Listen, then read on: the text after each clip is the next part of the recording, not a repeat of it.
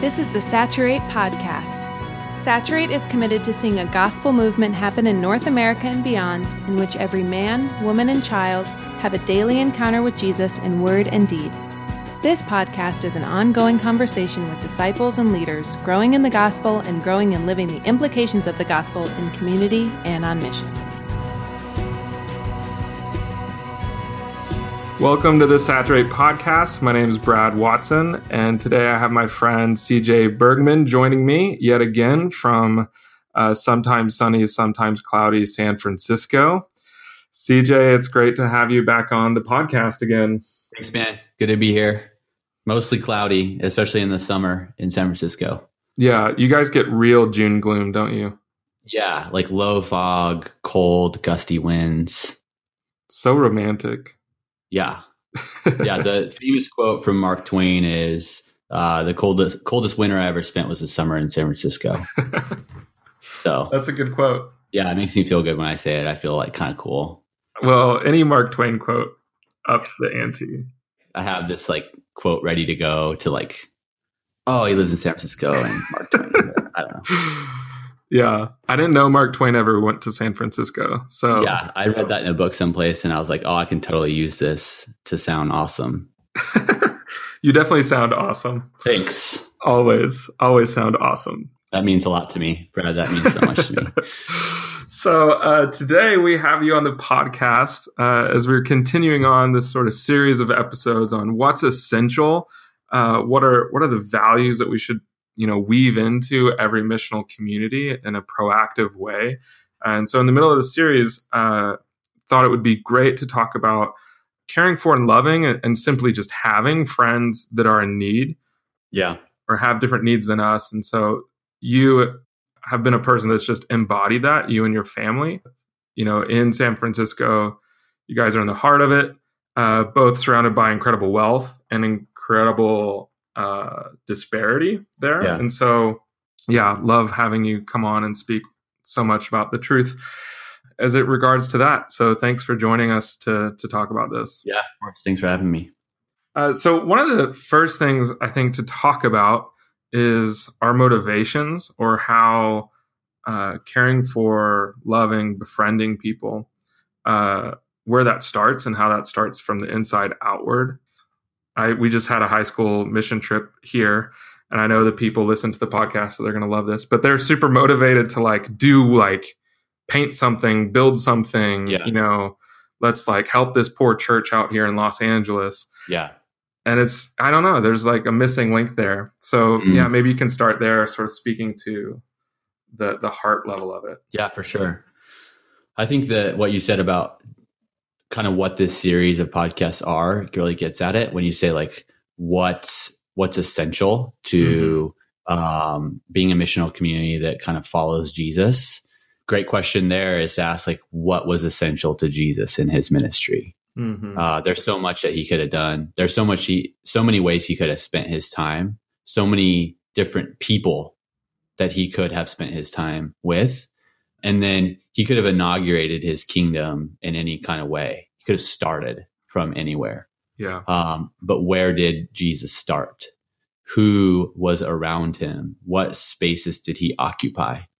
And you can't argue that Jesus spent most of his time outdoors near poor, broken sinners.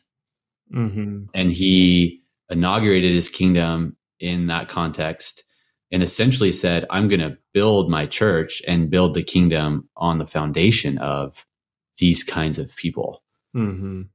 What has changed? You know, um, when I moved to San Francisco to plant a church, are my values, the way I spend my time, the people that I'm going after aligned with Jesus? Mm-hmm. Am I going to the slow pockets of poor and marginalized people? Hmm. Or am I saying, man, I need to like befriend social and political elites in the city hmm. so that I can have maximum impact on the city? Yeah. And I remember just like coming to the city, reading a ton of stuff, talking to a bunch of pastors, like, man, you need to, you need to get on your neighborhood board mm-hmm.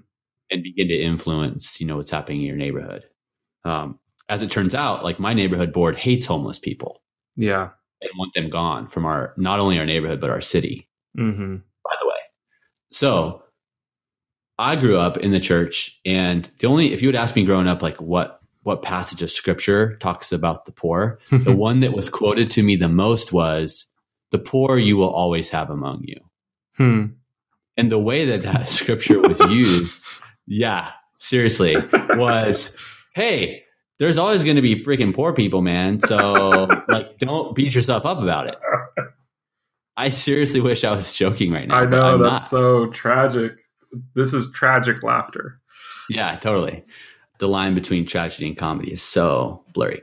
So let's look at the Old Testament and let's just pick any prophet, Mhm. right?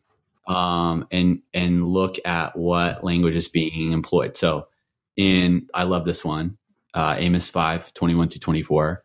This is the, from the Message Bible. Love you, Eugene. Yes. I can't stand your religious meetings. I'm fed up with your conferences and conventions. I want nothing to do with your religion projects, your pretentious slogans and goals. Hmm. I'm sick of your fundraising schemes, your public relations and image making. I've had all I can take of your noisy ego music. When was the last time you sang to me? Do you know what I want? I want justice, oceans of it. I want fairness, rivers of it. That's what I want. That's all I want. Hmm. So we have a clear biblical mandate just throughout the Old Testament of like true worship, Yeah. right? Is to care for the poor, the orphan, and the widow in particular. Hmm. But then I got wrecked a couple years ago, right as we were planting citizens. Because man, when we were going to plant citizens, dude, my background is in youth ministry at large churches in wealthy suburbs. And so I was like, dude, here's what we're going to do. We're going to plant in Lower Pac Heights in San Francisco. It's one of the wealthiest places in the city. It's where a lot of families with older kids live. And I'm like, dude, we're going to go start a youth ministry for rich families. Mhm. We're going to reach these high school kids who are really wealthy, and then we're going to reach their parents for Jesus. That was my vision for church planting. And then I'm in I'm in the city, and I go go to this uh, church, Christ Church in the city, and they have this guest speaker. His name's Tim Kane. Uh, you know Tim, right? You connected with Tim, Yes. Yeah. um, and he's preaching out of Luke 14, starting verse 12, when Jesus is at this dinner, and he says, "When you give a dinner or a banquet, don't invite your friends or brothers or relatives or rich neighbors in case they invite you in return and you might be repaid. Um, so he kind of gives gives a warning, and instead he says, "But when you give a feast, invite the poor, the crippled, the lame, the blind, and you will be blessed because they cannot repay you, for you will be repaid at the resurrection of the just." I sat there like listening to that sermon and that's just not it's not a hyperbolic thing that that jesus is saying there right he's not saying like if your hand causes you to sin cut it off Yeah. he's saying like he's saying hey i throw parties Yeah. me jesus and at my parties there are poor crippled lame and blind people hmm and if you want the kingdom, if you want me, like if you want to receive the person of Jesus, hmm I'm giving you access to myself. But it's going to be through these people. hmm So he hung out with those folks. And then he told us, these are the people that I want you to be with. If you want the kingdom, if you want the gospel, if you want more discipleship, like if you want to grow in your faith, if you want to experience increased intimacy with me, this is how you do it. Yeah. So that Hmm. the gospel to my own heart means that I'm receiving it through these relationships. hmm And I think what you are getting at, Brad, is like, we love justice right now, Right. right? So hot right now. So so in. That's just sort of in, in like justice. Um, this guy, this pastor who used to be in Bend, Oregon, Ken Ken Wytsma, I think. Weitzma, Wytsma, Ken Wiseman. Yeah, that's him. Awesome. Was it Wise Wiseman? I think it's yeah, something like yeah. Sorry, Ken. Uh, Ken's probably tuned in. Anyway, um, said that um, justice is the new program of the church, and we are consuming it. Mm, And I was like, oh man, that's mic drop right there. yeah. And I don't know, man. Maybe we're disenchanted, or what, or something like that. Who knows what's driving us? But yeah, when we say justice, we mean like justice projects. Right. We mean I want to paint a building. I want to fix something that's broken. hmm I want to make a difference. I want to feel like my life matters Yeah. and I'm like doing something that has value. Um, I want to stand with you know people that have been abused or marginalized, and I like I want to I need like a cause Yeah. to fight for. And man, we are 100% at the center of those convictions like i i am driven for my own sake a lot yeah. my own pride my own sense of hierarchy or hmm embarrassment or privilege or something like that a lot of weird funky stuff driving me and we talked about this in the other podcast when we were talking about healing and wholeness of like we don't even know what's driving us Yeah. to do this kind of work Yeah. and so to be like Jesus, like I love in this passage in Luke when he says like when you throw a party cuz like even the person that's doing justice projects on the on the weekends like when they when they go on Saturday to serve at the food pantry on Friday night when they had a party did anybody that's going to be at the food pantry tomorrow come to their party? Yeah. The answer is no. Let me compartmentalize out my service to the poor. Yeah. There's no incarnation. hmm There's not a width. And so Jesus' invitation, just to, like wrap up the sort of like Bible heart part of this.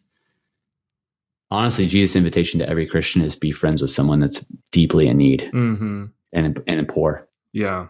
That's his invitation. Right. Like, hey, I love you and I want to disciple you. So I'm telling you, become friends with someone that's that is Mhm. really severely displaced and marginalized. Right.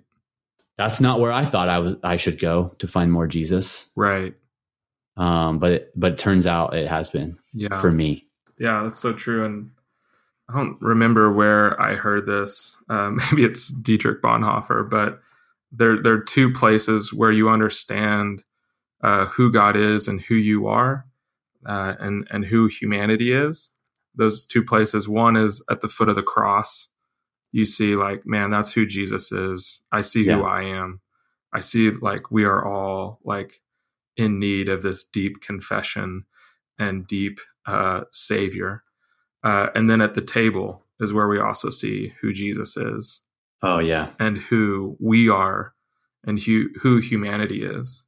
yeah, And I think about like Jesus is always talking about tables and meals and stuff. And yeah, and I yeah, I often think about the disciples fighting over who gets to sit on what side of Jesus at this table and who gets to lounge Yeah. where yeah, next to him, not realizing everybody at the table is super blessed to be there. Yeah. You know, right. you did not hit the home run you think you hit to to get put here, you know. Yep. Yeah, and I think it's it's honestly I think it's one of our struggles with reconciliation in our country with pride and arrogance and all of these things is like we see ourselves worthy of the feast. You know, we hear that passage that you just read and we think, well, of course, I'm supposed to be invited. Right. Um, I'm supposed to be there, you know? yeah. Absolutely. It's not that the poor have this sort of noble quality in them, you know, that like, oh, when when, you're with the poor, you like get to experience like real humanity, like that is always was intended. You actually just get to like see yourself. At least that's been my experience loving and being becoming friends with refugees uh, in our city. Yeah. So uh, CJ, uh, kind of trying to dive even deeper into this. Uh, that's like really good heart stuff, motivation, you know, like stirs our affections for Jesus and for Yeah. convicting, cuts our hearts. But then, like, there's this theoretical piece of, hmm okay, like, we've been doing justice as a trend as a program to consume for so long, like how do we actually do this as friendship? Yeah, no, that's real good. And I think we have to start with like a total mind shift there. Mm-hmm. Um, we have to like we have to actually look at our own way of engaging these issues and and really admit like man this isn't enough or this isn't like this isn't exactly how god called us to do it so like for me before i heard tim preach this sermon like our missional community was serving at a food pantry once a month mm-hmm. and would go for an hour and we'd like put gloves on and stand behind tables and hand out food to people mm-hmm. and and go man, we're awesome. like, this is the best missional community I've ever been part of. Like, we're just totally like serving this place. And man, the people working there were like, dude, so cool that your community is committed to being here. Like, thanks so much. Mm-hmm. You know, they're going to like reinforce, you know, positive feedback, right? to keep coming back. Um, that's how I, that's how I would do it. You guys are literally the best coming here. Please don't ever stop. And, and man, food pantries are awesome like go to a food pantry. Yeah. Like please go to a food pantry.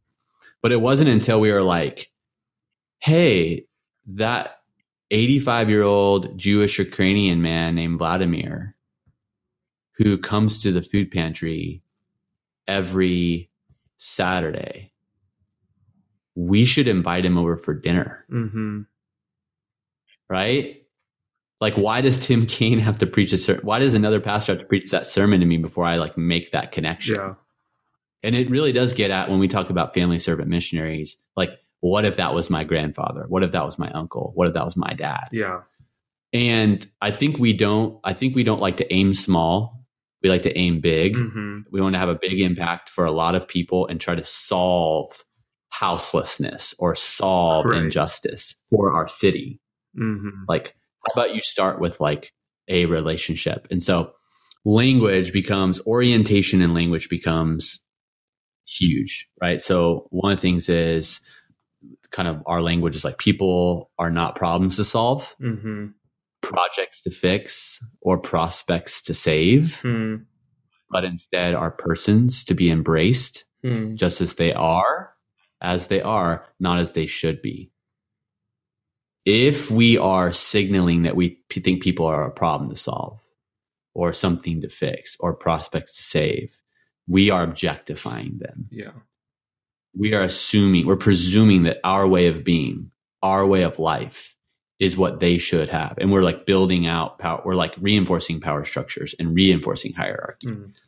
And so language like is really important. So we always talk about folks in this position as friends in mm-hmm. need or friends on the margin. And we use friendship as a primary model for language in our relationships with folks. Yeah. Okay.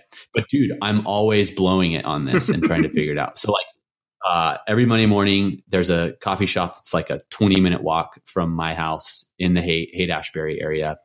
We do staff meetings on Monday mornings and then I walk home in the afternoon. Some friends of mine who live outside every Monday morning when I'm walking home. Um, it's about a 20 minute walk. I walk by them. Um, and I just recently found out that this friend of mine, this girl who lives out in the park, uh, is pregnant. She just found out she's pregnant. And my presupposition is certainly if she's pregnant, like she wants to figure out a way to get indoors. Mm-hmm. And so in my conversation with her, I say, oh, I heard that you're, I heard there's some news and I heard you're having a baby. And she said, yeah. And I'm like, oh, first of all, congratulations. And then I said, so are you guys trying to figure out a way to get inside? Hmm. And she said, oh, I don't know. I mean, I know lots of people that have parented their kids and stayed outside. Hmm. So what I did was even at, here's a guy that, you know, just to encourage you, if you're just getting into this, I'm like three, four years into meaningfully walking with friends in need. And I just like realized that I still have a blind spot of like, why am I presuming that this person wants to be indoors? Oh, yeah. And, and the reason is because I want to be indoors, right? Like, I want to be like sleeping in my bed um, in between feedings and being up with baby. Yeah. Or I'm thinking this is what's best for baby. And listen, perhaps it is. That's art to be argued. But the issue is, what is my proper, what is my like primary orientation towards this friend who lives outside? Mhm. do I is the am I reinforcing in the relationship that they're in a position of need and I'm in a position of power and that I can help them take their next step because certainly they want to move out of their situation into this situation. Mhm. So understanding like what our what our po- posture and orientation is and so we talk a lot about like walking with Mhm. not doing things for them or to them but walking with them. Mhm. So then the thing I did do well in this conversation was I said, well, man, our community just wants to be good friends to you. Like we just want to be a good friend to you. Will you help us know like how to be good friends to you as you go through this process? Yeah. And man, we want to walk alongside you and help in any way that we can, just like any community would, their Mhm. friend who had, was having a baby. But don't worry, no one's going to try and tell you what you should do. Yeah, which is a good friendship tip too. yeah, well, and and we, you know, we were in LA a month ago and we were talking about some of this stuff with, you know, with a group of leaders from Soma, LA, Culver City. And I said, if you start being friends with, you know, friends in need, what you find out is like, are you even a good friend to your other friends right, Right. now? Like, Absolutely. do you know how to be a good friend, you know, in general? And and again, I think that that gets at like Jesus saying, "Oh, by the way, I have something to teach you, and I want to use these friends in need uh, to teach you stuff. Like you're gonna learn through these relationships how you Mm. do crappy stuff to all the rest of your friends. Oh, yeah. the rest of the time. yeah, absolutely. Yeah. And I think that's why the the image and the reality of friendship is so so great because yeah, as as disciples we're just terrible at, at being friends. Yeah. Even though Jesus tells us that's one of our identities. He doesn't call us slaves, he calls us friends. Yeah, and that's what we do at the Lord's table. He's calling us friends. Uh, it's amazing. So, you know, for us at Citizens, you know, our vision for all of our missional communities, we call them missional families, is that each missional family would have a clear pathway for a friend in need to meaningfully participate at the highest level of their missional community. Hmm. So rather than saying we want every missional command, community to have some really cool service project that they're doing, Mm-hmm. like right there, even like what's what service project are you in? So we're already using project language, Right. So my vision for our mission communities is like, who do you have sitting at the table that represents who Jesus is telling us to invite to the table? Mhm.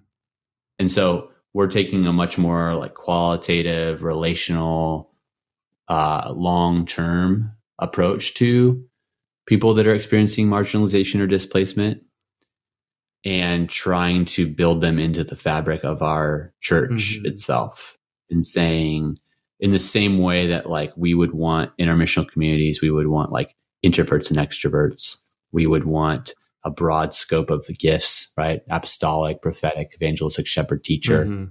we want a diversity of those skill sets and gifts we would say we want socioeconomic diversity in our missional community for the sake of the missional community Mhm. That's good. so that you can get from Jesus that which you could never get anywhere else. If that's like the the goal or the vision that you cast for your whole church and citizens, how do you help, you know, these missional families that you're not part of? How do you help them both understand that picture and then walk towards it? Yeah, I mean, I think uh, with anything regarding, and man, by the way, you know, we're a small church, 50 or so people, three missional families. So it's easier to shape culture, you know? Um, and so in my case, the easiest way for me to do all this is to model it personally Mm-hmm. as the guy who started the church. Mm-hmm. of like it's clear as day to our church family like CJ has friends who live outside or who are in need or experiencing some amount of displacement. Mm-hmm. And so that means that you know those friends come on Sunday mornings to our gatherings. Um, they bring their friends to the, the gatherings Mm-hmm. and then they're at missional family they experience that and see that as a church, you know, what we've built into our like DNA as a church family from day one is like really meaningful partnerships with local ministries. You're going to have in your city, in your town, in your neighborhood, usually some kind of parachurch organization. Certainly that's true in San Francisco. Mm-hmm.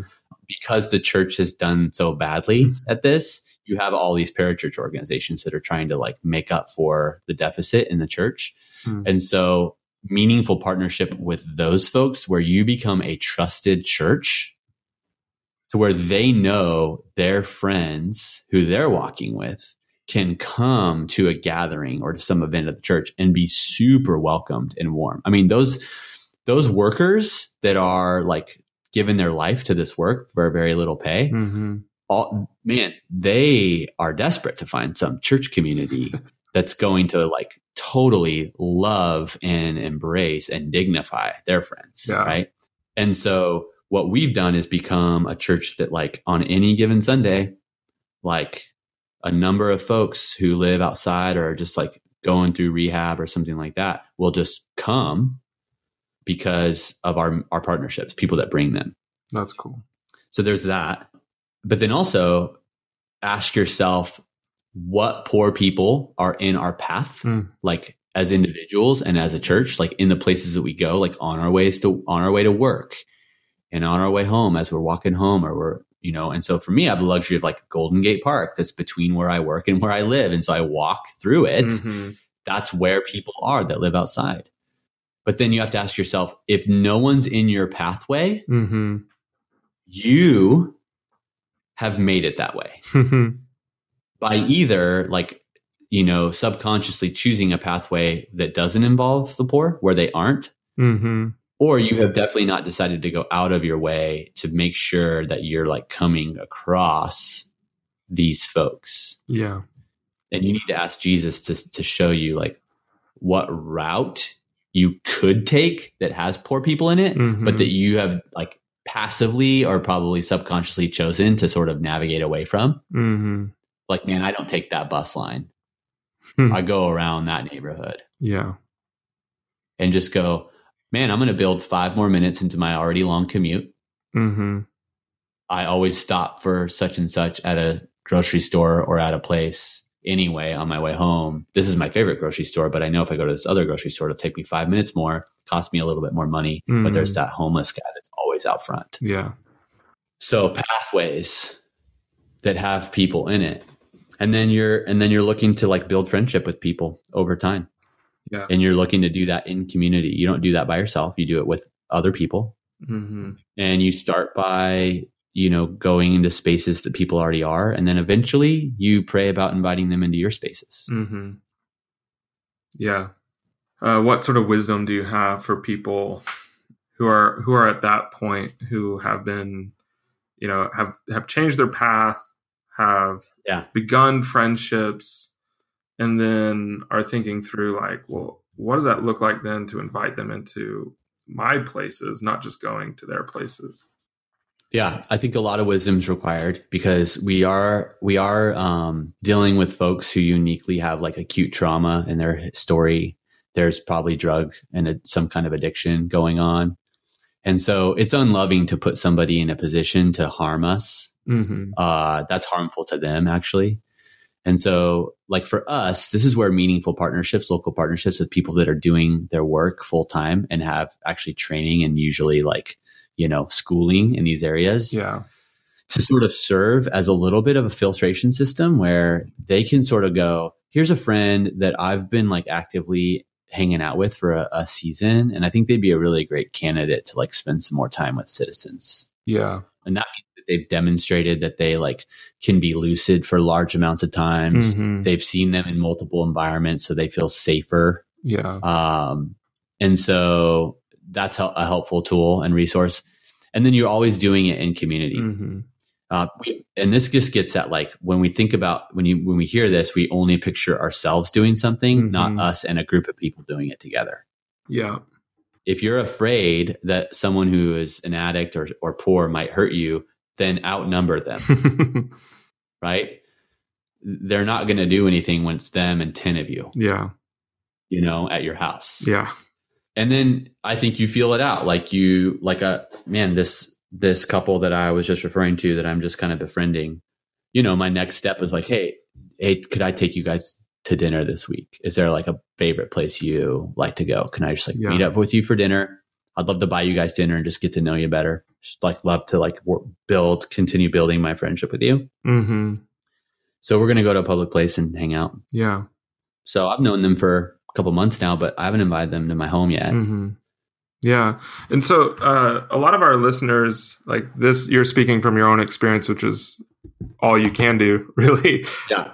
which has mostly been in San Francisco with people living outside because that is the West Coast. Uh, but Right. uh, you also you you lived in Phoenix in the suburbs uh, for a while, uh, which is a lot of people that uh, listen to the podcast too, not just in cities but in those environments. Like how, you know, what sort of ideas do you have for people that find themselves in literal uh, safe uh, walled areas uh, because that's where they've been placed?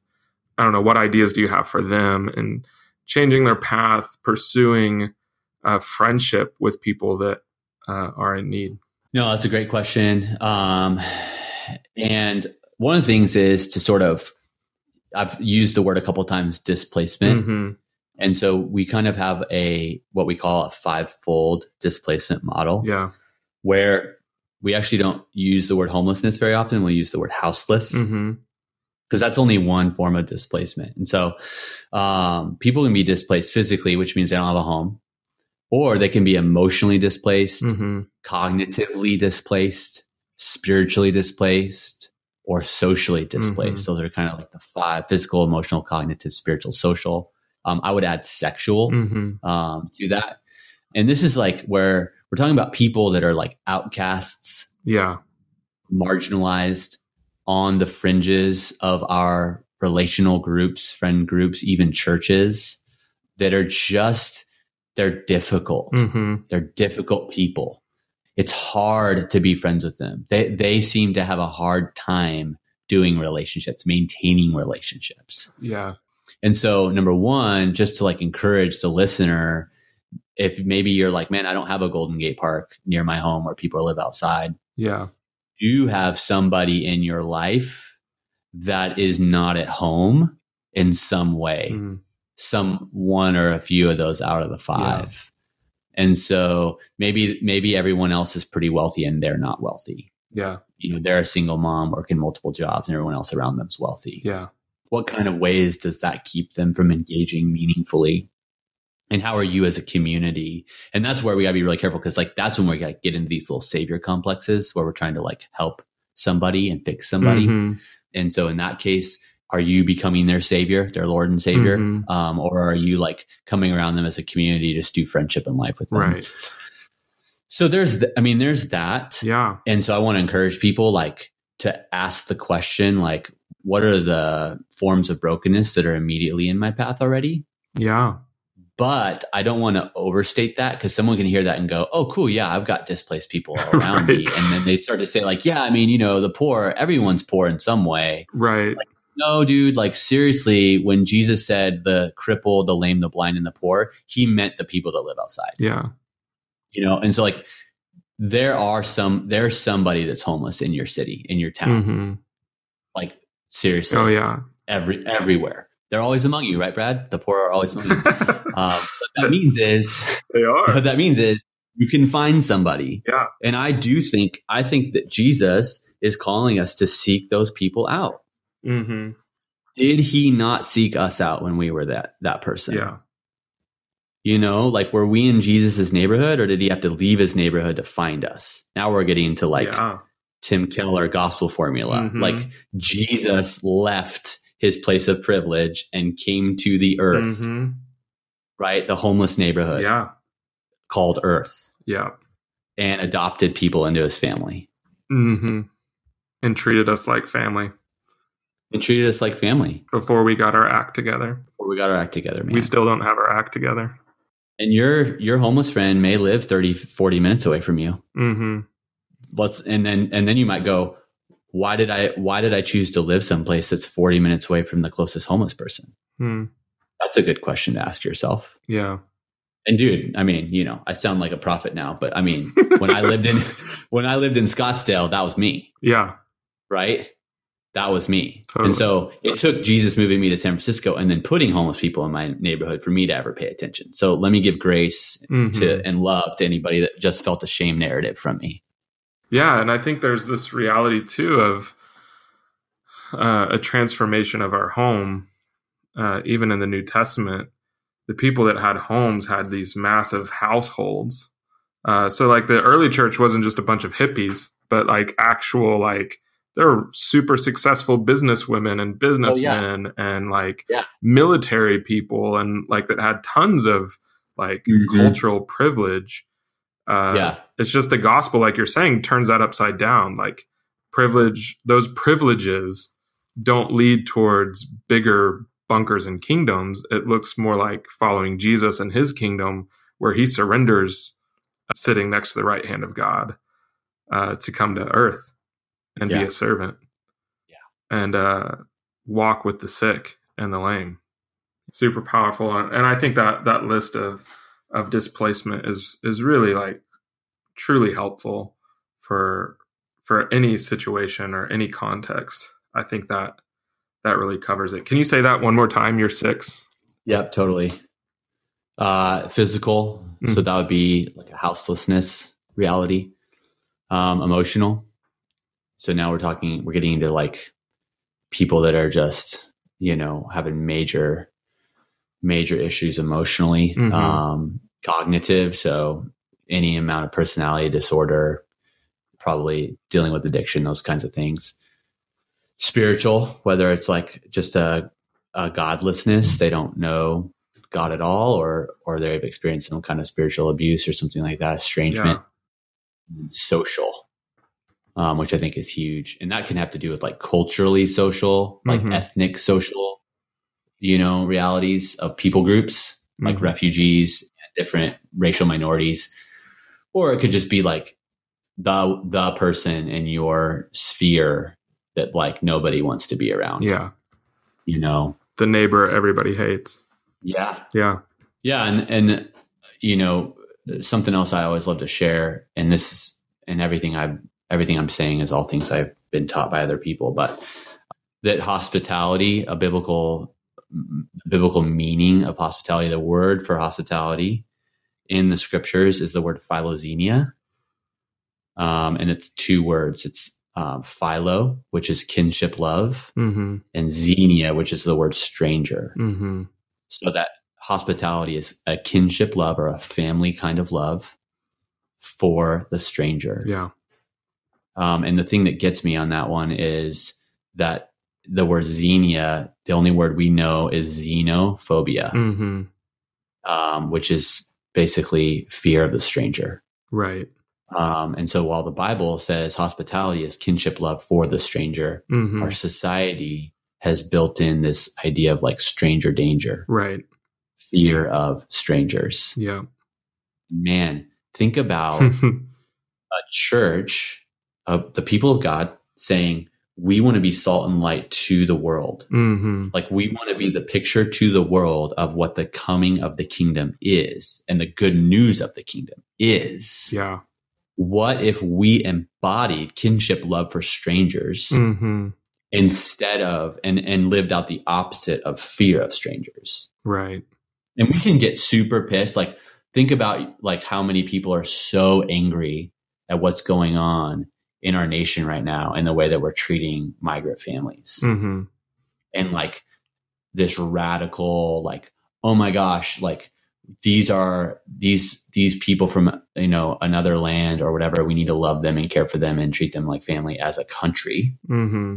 i would say to every person that that is pissed off at a like political level think about who you are afraid of that you that feels like a stranger to you Yeah. who's the person that like doesn't look like you doesn't act like you doesn't talk like you um, that you're afraid of Yeah. there is some stranger in your life that you are deeply afraid of yeah.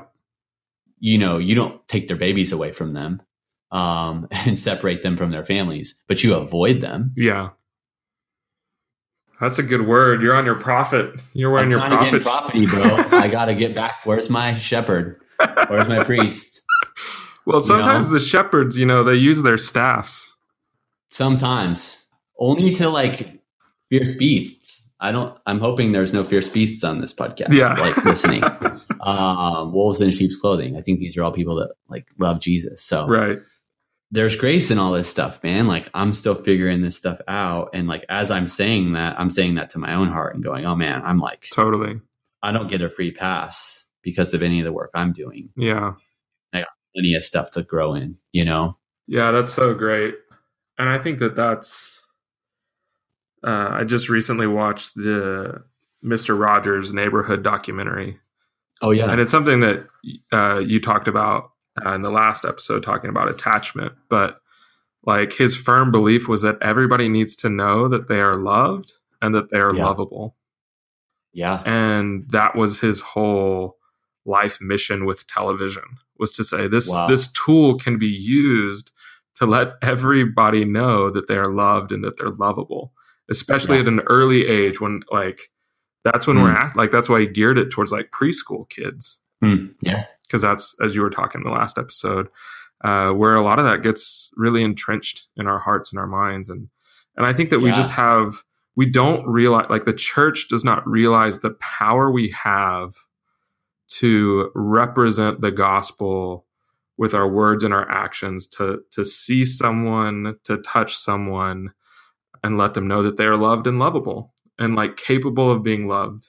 And a lot of times that's like kind smiles and asking questions and listening and say how can i walk with you which is true for all human relationships uh, but we have an incredible power within our culture and it's not in the in the ballot booth so yeah. That's good, man. And I we are yeah something that we had talked about earlier was like you said the church has enormous power. We don't realize what power we have, Mhm. you know. And that's true. I mean, we we have way more power than I think we do. But I think it gets at like what's motivating us to do this stuff, Mhm. you know, and like and what are we after, you know? Yeah. Um because we don't do this stuff because it's the right thing to do. yeah Like if we do this out of a sense of like obligation or righteousness, we're totally missing it. totally Um, Jesus isn't calling us to be friends with those who are in need because he's like, man, to obey me or just, you know, to do the right thing or to like sh- show your appreciation for my sacrifice for you on the cross. Like, dude, if, if that's motivating us, that's like a self righteousness. right We're then pit- we're pitting people, which is just reinforcing power dynamics and power structures yeah we have to like decide that like if we don't do this we don't have jesus Yeah. and we need him you know? Yeah. Like that has to be it. Like yeah. that i can't be close to jesus if i'm not close to the people that he was close with or is close with. Yeah and that's that brings us back full circle and i think that's such a great spot to end that that can be ringing in our ears as we walk away from this episode of the podcast that that it is it's about seeking jesus.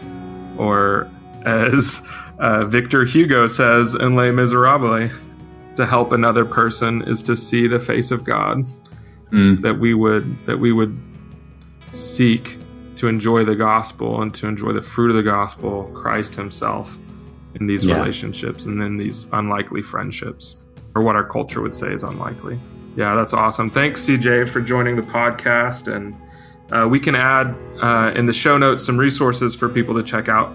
But yeah thanks so much for doing this man. Yeah you got it man. Thanks for having me. Yeah. And uh, for all you listening out there, yeah, make sure you check out uh, the resources that we'll share to help you uh, engage in this even more uh, at dinner tables and then in your drives home. Thank you for listening as always, and we will be chatting again soon. Today's podcast was edited by Ben Fort, and our theme music is written and performed by the band Mopac. Saturate's hope is to see one missional community for every 1,000 people in every city as we see the glory of God fill every person, every place, and every church. We participate in this vision by curating resources, training, coaching, consulting, and many more ways. Find out more at saturatetheworld.com.